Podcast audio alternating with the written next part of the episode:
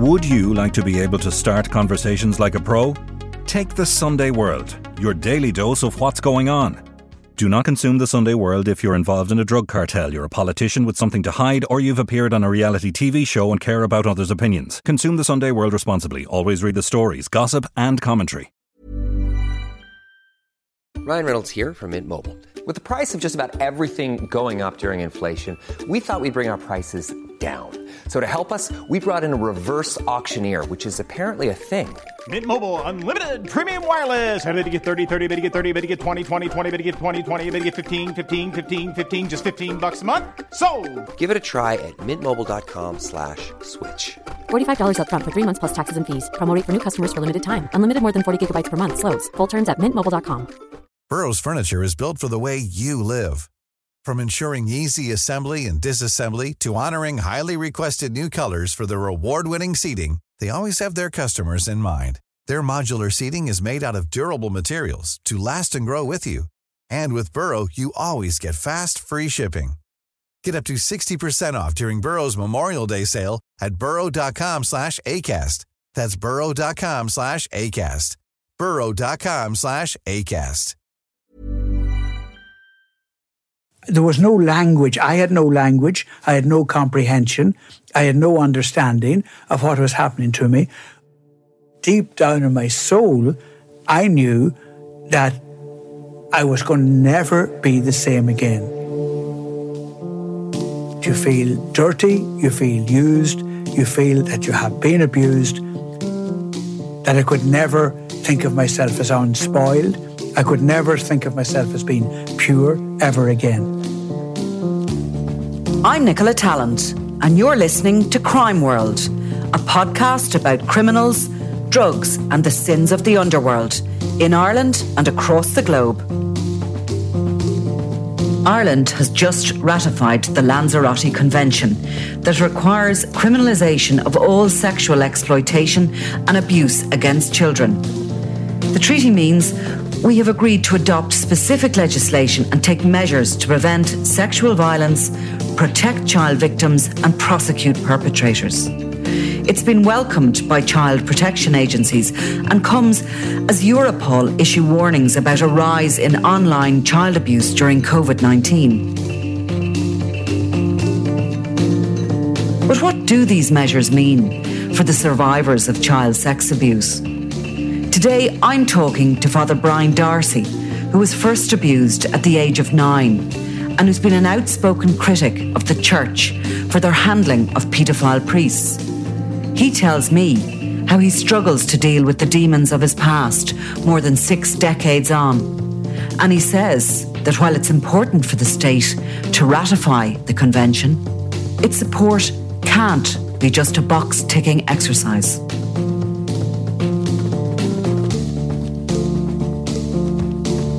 This is Crime World, a podcast from SundayWorld.com.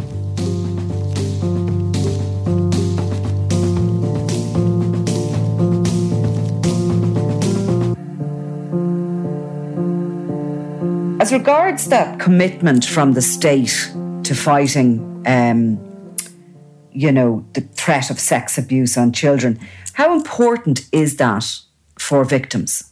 Well, of course, it's, it's life and death uh, for victims mainly. You know, I, I think it's hugely important um, uh, for uh, victims that they that they have a European protection. Uh, I also think that you know there there are people who. Um, uh, involved in, in some forms of paedophilia and other forms of abuse of younger people, um, they'll always find a way of getting round no matter what you have. Um, and um, I would really want to see it um, carried out to the letter of the law for a start. But secondly, I would like governments and uh, countries to share information they have because that's where the big thing is, you know, to share the information rather than this would say Ireland having to go and look for some guy that's involved in this or girl that's involved in this, um, and that every country would share what they have in a central in a central uh, database. No, I think that would be a huge thing. Secondly, I think that they would also, um, you know, um, be able to share who are the children that are being uh, used and abused uh, in child pornography.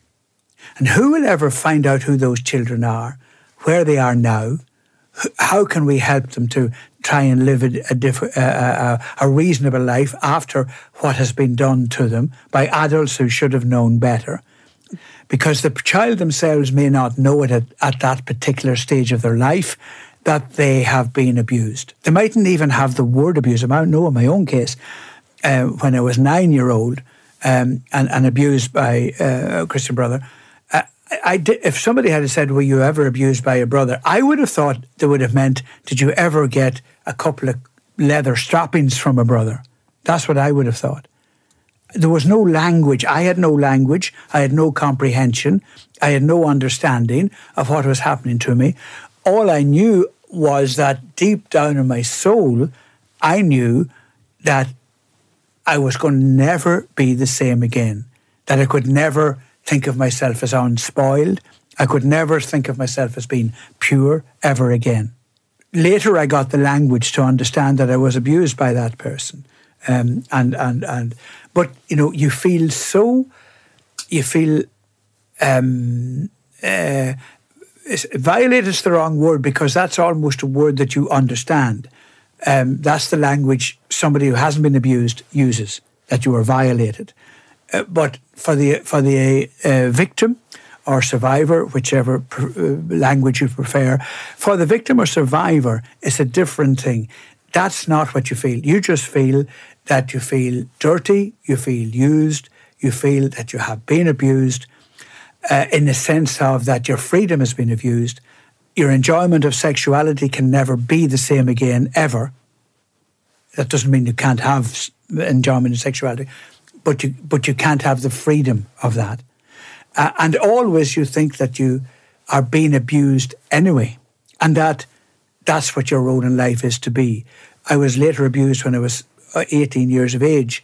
Um, when you'd think I would have had sense to know, but if I'd have known, if I'd have known the language of what happened to me, when I was nine, I wouldn't have been allowed it to happen to me when I was 18. And it's that learning experience. Now, I learned fairly quickly at 18 that this is wrong and that I have to take control of this and that I have to say no and that I can say no, even though the priest who abused me at 18 said that if I said no, he would ensure that I would never be ordained a priest. And you, that's the sort of threat. But at least I had the sort of that. Here's how foolish it is um, a year after that 18 abuse, my mother died young and quite suddenly. And for years, I carried the guilt that it was my being abused was the cause of her death. And can you explain why you felt that way? Well, you just felt that I had done something wrong that deserved punishment. And I know that my mother at that time, we used to go to bed at 10 o'clock as students, and we used to get up then at 10 to 2 in the morning. And we used to be in the, gathered in the place of prayer uh, for 2 o'clock until 3 o'clock, you know. And I've discovered later from my sisters after my mother died that my mother would waken at 2 o'clock in the morning when she was alive and say her prayers for an hour because she knew I was praying for an hour. It, it, was, it was that, you know, she, she didn't want me to be a priest. My father didn't want me to be a priest. Uh, but they felt that, you know, that was how she was able to be mother to me by, at that time, when uh, doing this penitential prayer at two o'clock in the morning, she would do it with me. Um, uh, and so it's, it's, that connection that, you know, because uh, I then had let her down by being abused. And it was all sinfulness and crime, not crime, didn't see it as crime at all. If I had it, it'd have been wonderful. It was just me cooperating in a sin. And I was going to university, just about heading for. I was starting off university at that time. Started off university when I was 18. I was quite worldly wise. I was a young fellow who had been involved in dances. I'd been a county footballer for my place. I had been a really part of society um, uh, and helping out in every possible way. I wasn't a sheltered guy. I'd been going to dances since I was 14. You know, do you know what I mean? And, and I had many friends who were in the band business even at that stage who had gone to school with me. So I wasn't a sheltered kid, but I had no I because of what happened to me at nine, I had no comprehension of what healthy sexuality was. When we talk about conventions and things like that, somebody needs to talk about the child in that picture that everybody has forgotten. And everybody's happy when a criminal is or when uh, yes, when a criminal is convicted because of that. But what good does that do the child? It should happen, of course. But conventions that deal with criminals and don't protect children are not useless, but they're not really helpful to the victims. Well, I do think that they are they are taking on board the victims and trying to comprehend exactly what you've spoken about, which is, you know, how a victim feels and how they go through life, you know, what effects it has on them going through life. Because, I mean, you're in your 70s now, Brian. I don't think I'm telling any secrets with that. So, what? Well, I'm 70 Fahrenheit, but uh, I'm quite less when you do it in Celsius. Okay.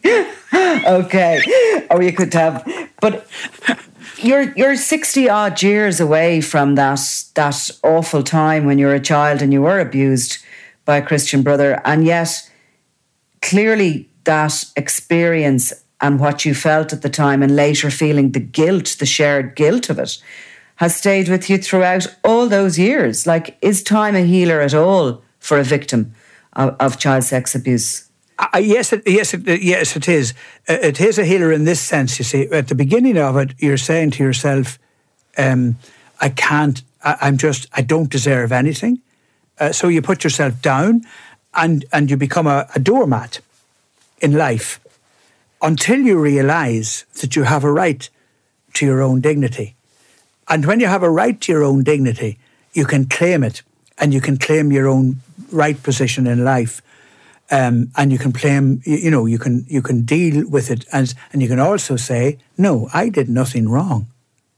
So so you you learn to live your own life, scarred as you are by something that somebody did to you, but you have to leave it behind you and claim your own life and not be a victim all your life. That's why we like to be called survivors rather than victims. And when does that change? When does that sense change? I mean, obviously it's different for everybody. Some people will start relationships as adults and maybe have children, and, you know, that'll be a trigger for addressing what happened and, you know, considering it. Um, other people, you know, will turn to alcoholism and maybe have a crisis there and come out of it and they'll deal with what happened to them through counselling or whatever. Some people will never deal with it at all. I take it. Um, for you, was it was it part of your work that led you to start rethinking the situation, or what? I, it, it, was to a great degree, um, you know, uh, coming across other people. I uh, remember one turning point was um, when I was a priest, I came across an incestuous family, uh, uh which was extremely difficult to, to work with. Uh, and I, I, went to look for help for them. It was nearly impossible to get it. You know, I, I went to the Gardaí of the time, um, and, and, and they told me that, you know, that's a family matter. We don't get involved in it. You know, I didn't take that as an answer. Now, another person that hadn't been abused might well have taken that as an answer. You know, uh, not understanding the big difficulty that it was. But I, I didn't take that for an answer. And I, I, went to a politician. I didn't divulge the name, um, but I asked him, could he recommend some uh, um, proper place in within the social services department that, that I could get the proper advice as to what to do, and we did, and and and uh, the children were taken out of that home and saved, uh, you know, and, and, and saved from further abuse. And so uh, that that sort of thing, re, you then realise that, that that this thing shouldn't happen, and it can be helped, and then so that starts you thinking about your own life. Really, uh, it, I suppose really what also happened was that people I lived with, and certainly people I spoke with, uh, in in both uh, in authorities, polit- political authorities, and most of all in in ecclesiastical authorities, kept thinking that uh, child sex abuse on behalf of priests, clerical sex abuse, was a sin. They talked about it as a sin. And of course, in Catholic theology, sin can be forgiven. That was the biggest difficulty. I had to fight very strongly to explain that this is not a sin that can be forgiven, you know, and that that's the end of it. You know, the person is a criminal. And I remember having real serious arguments with my own order to say that this is a criminal who must be handed over to the criminal authorities. The temptation was to treat it as a sin, get him get him treatment for what he did, and give him forgiveness for what he did, so that he could start saying mass, etc. again. And it was regarded as a, some by a sin and some as a serious sin. And it, could, it really had a huge job fighting other clergy to understand that this was a crime. Uh, and not only was it a crime, the person must be stopped from perpetuating that crime among others. And that part of that, that the, the, the victim or survivor has got to be compensated so that they can have the proper counselling so that they can have a life again. And that went on, it took me a decade to get that through to people. And you know, there's some in the job uh, that I'm not sure they still understand that. And they are they still in positions of power? Is the culture not changed? I, it, they have. There's a great difficulty, and this is what I have about your Lanzarote convention, uh, and that is what people agree to in theory may not impinge on them in their inner life and decisions. And that's why I keep saying, even to this day, the Catholic Church has exceptional safeguarding practices in action. But if it's only a box ticking exercise, it's never going to be anything more than a box ticking exercise without the subsequent surrounding insights you will allow or uh, enable uh, an abuser to get through box ticking exercises. They always do. It's a mindset change, it's a value change, it's an absolute understanding of the beauty of sexuality and how damaging it is to just to rob any human being of ever enjoying that beauty again. A convention is a start. Safeguarding exercises are a start. But if you think that's it looked after, uh, it's not. It's, it's a box ticking exercise will always end up wrong or easily abridged. People will always make excuses for a person, an adult who abuses a child. People will always make excuses for sexual harassment. People will always make excuses for domestic violence. It's the difference that a change of attitude, culture, values are needed before there's a, a, modicum of, of protection for victims of all of those. Well, the Lanzarote Convention is requiring the criminalisation of all kinds of sex, sex offences against children. And it's, it's wanting sort of to recognise that the threats to children are part of a cultural change that is happening at the moment and has been happening since last March during the pandemic. That the threat is, is really growing online. And Europol um, released some figures recently to show that since the COVID began as such, that the level of reports of online sex abuses have increased by 106%, which is kind of shocking and frightening. And you're saying basically we haven't really embraced the cultural change enough in, in ordinary society. And yet now we have this, you know, freight train coming at us, which is the, the, the increase in this online activity. You have children who are being educated at home in a lot of countries, not our own yet, thankfully, but in, in, in a lot of countries, they're online unsupervised for hours. There is a huge move of criminals of all sorts online as well, and clearly um, paedophiles and those who want to make money from from from child sex abuse are, are there in their droves now. And it's quite worrying. And i think that um, i think as a country to have at least signed up to this it, it's it's a good. It will require changes in legislation to criminalize all aspects Uh, of sex offences against children which i think has to be a good thing and it also seeks to to urge all the countries to kind of maybe run ad campaigns, for example, to let children know what their rights are, where they can go for help, because that is something that maybe in the past, in the church in particular, that wasn't there at all. They never could go to anybody to seek help in your own situation.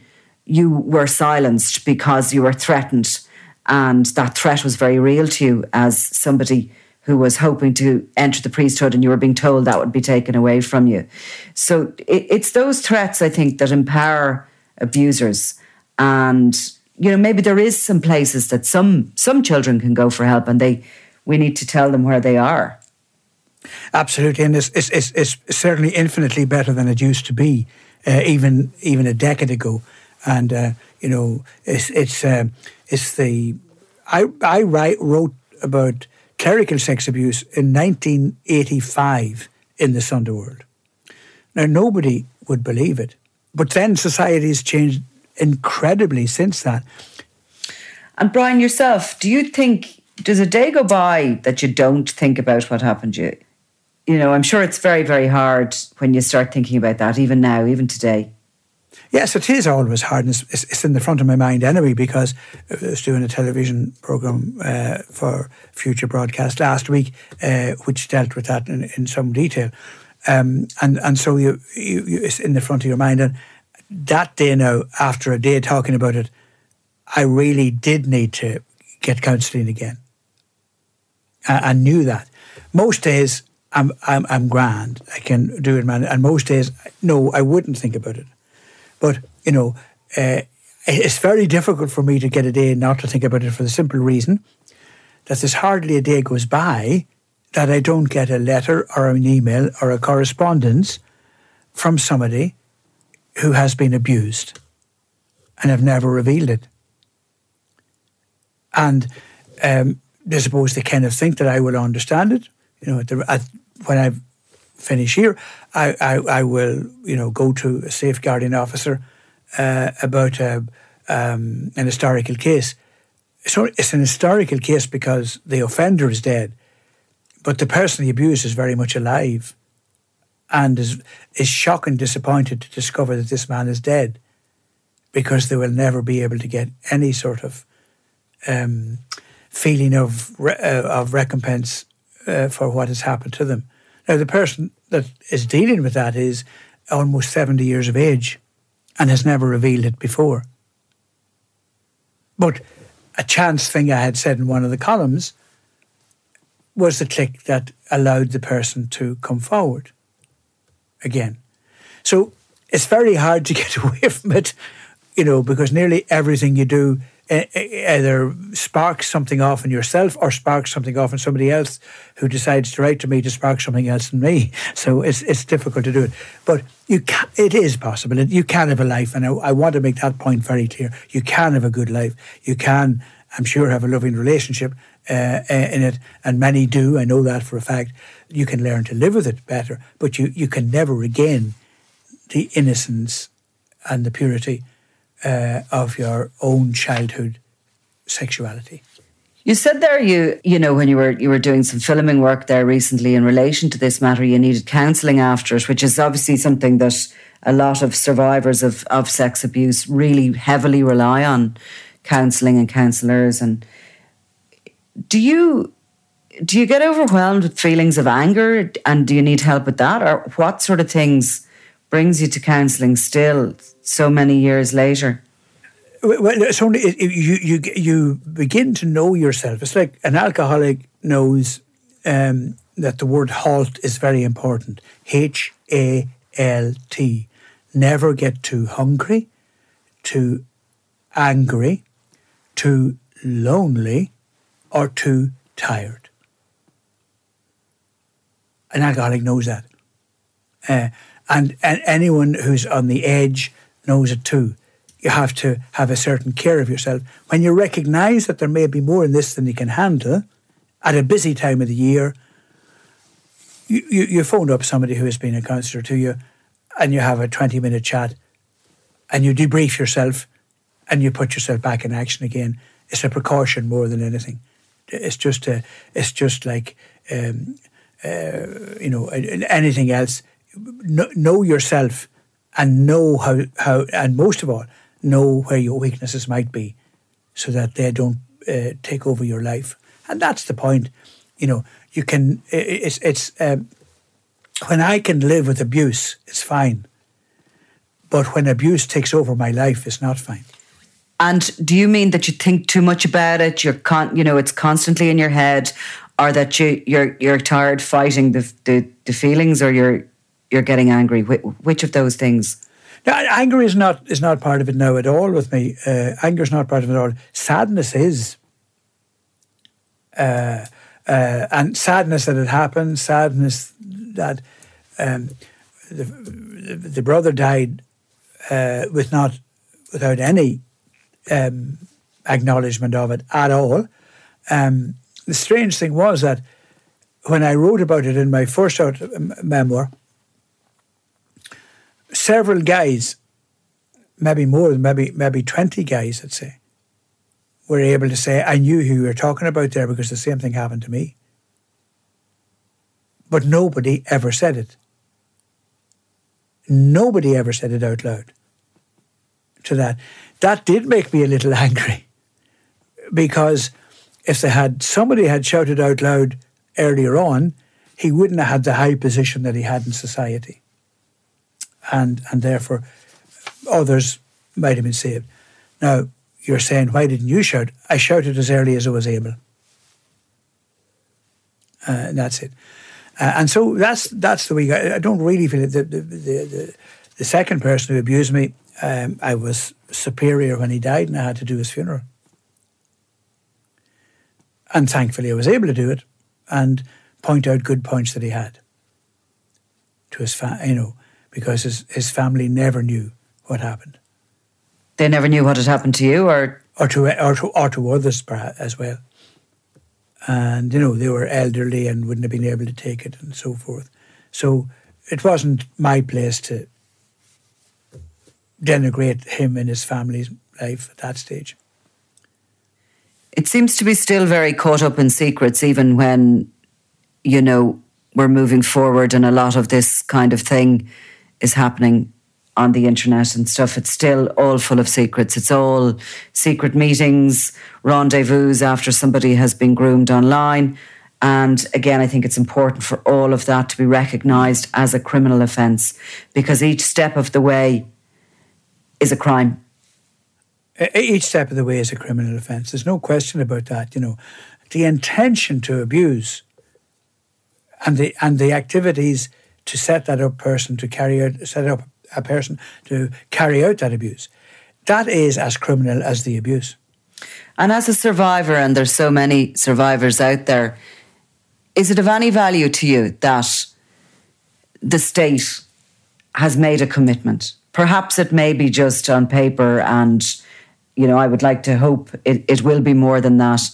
And what you spoke about earlier, Europol, the European Police Force, are pushing to be able to deal directly with private companies, not to have to sort of go through bureaucratic tape in each country themselves. So all of this is making the investigation of these crimes hopefully easier for policing forces.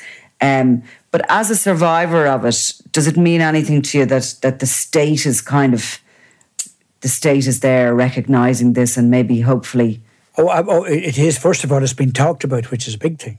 Secondly, the more it's talked about, the less secretive it is.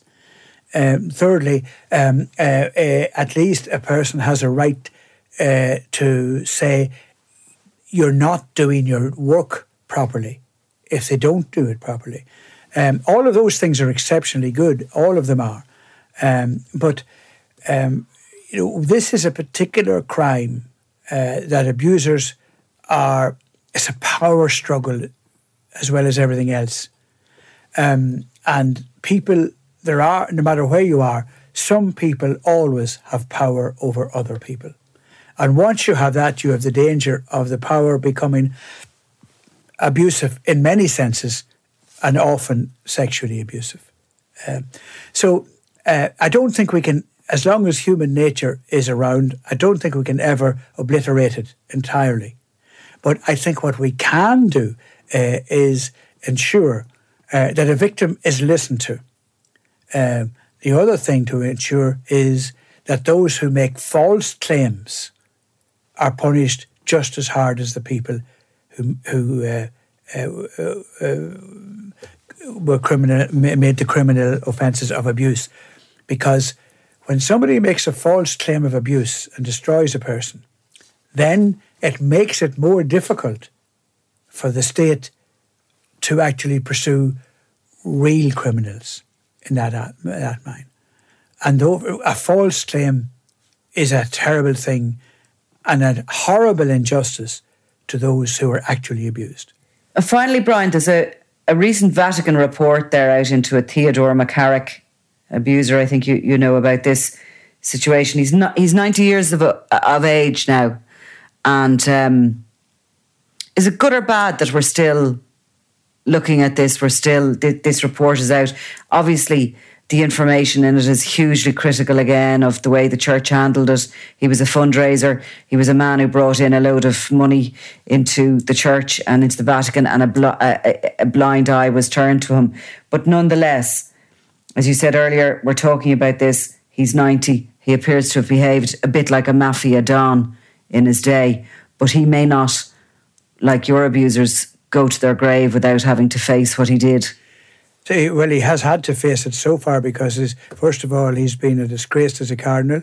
Secondly, he has been uh, silenced as a priest. And then Francis actually went further and removed the priesthood from him, laicized him, which is, at 90 years of age, a, a severe punishment to a man who uh, was a careerist. Um, uh, you know, and was able to, to do it as a careerist. Um, and, and so, uh, um, there's all sorts of rows and investigations and everything going into it. But, you know, everybody's afraid to admit that he fooled them. The fact is, you shouldn't be afraid to admit that he fooled you. Uh, you should be uh, highlighting the fact that these guys will fool everybody, including popes, which they did. Uh, you know, um, and, and, particularly John Paul II, um, who who is a canonized saint, and yet when you read the report into the McCarrick affair, you would have to say he, he had a terrible weakness about condemning other clergy, and th- I think that I think it was a false sense of charity that he, he didn't condemn a colleague, and that's what we call the clerical club. And the clerical club is you don't let down your fellow clerics. I suppose it was the worst thing I had to face in life after the abuse was the utter, utter isolation um, that was given to me by fellow priests because I had spoken against the evil of abuse in the church. Um, famously on the uh, on the Late Late Show with Cardinal Daly, uh, who was a friend of mine, I, and, and, and, and we got on friendly both before and after that incident. But, um, you know, as a result of speaking up against what was happening in the church on that occasion, there were dioceses I was not allowed to do weddings or funerals in, or say mass, because of that. And that's the clerical club uh, punishing what they see as disloyalty to the clerical club, which of course it is, but it's loyalty to the gospel, which is what we all should be about. And there's lessons for us all from all of that, both inside and outside the clerical world. That I suppose the one of the real culprits in all of this and child sexual abuse is the culture of silence. And maybe if we all open our minds to the idea that it can happen. You, you look at the BBC with Savile, you know, for example, uh, you, you see it there. A, you, you, you look at journalists and fellow journalists who have gone to prison and were able to keep acting for a long time. You know, uh, you, you, you look at teachers, you look at, you know, it's, it's not just a clerical thing, this. There are, I, I was pointing out the clerical club because that's what was affecting me as a cleric.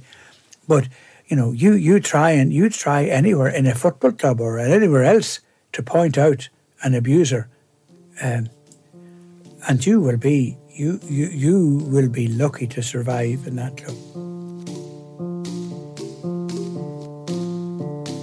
Brian, happy Christmas season to you, whatever it will it will bring this year. Between drive-in confessions and um, you know you're back online now again. I imagine with your saying mass. Yes. So, look, 2021 is going to be um, an interesting year and, and hopefully a more positive one as it as it goes on. I hope so. Um, happy Christmas. Happy Christmas.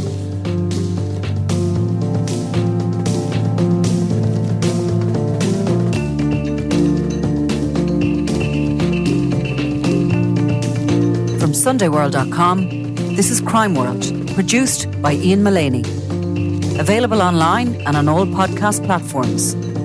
If you enjoyed this podcast, please leave us a review. And if you want to get in touch, check out our Facebook page, Crime World with Nicola Tallant.